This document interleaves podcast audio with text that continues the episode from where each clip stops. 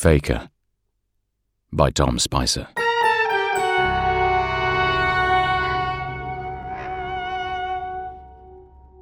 Imposter, they cried.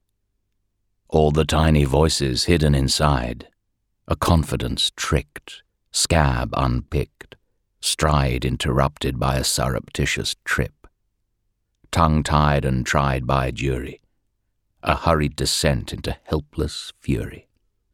Self taught and self flagellated, fricasseed, roasted alive, then basted. They call it a syndrome, but one to enjoy uniquely alone. There's no support groups for this. Just a stumble, bumble date with you, your nemesis. But what if it's not a disability and actually a blessing?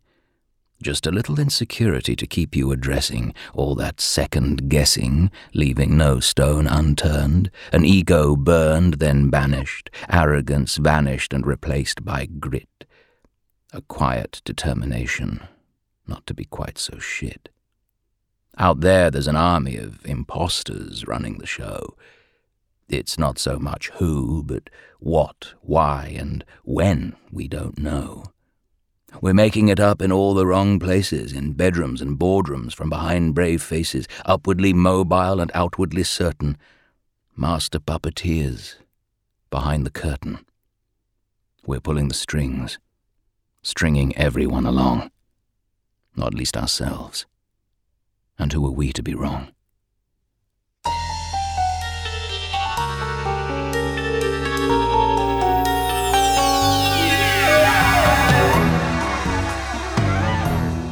Tom Spicer's Faker was spoken by Rupert Degas. This episode, Faker, wraps up season one of The Imposterous. We would like to take this opportunity to thank all of our guests, contributors, and listeners. We've loved the conversations, the insights, and the inspiration. The Imposterous will return with season two on May the 10th. We will see you then. And remember, you are creative, you are loved, and you belong.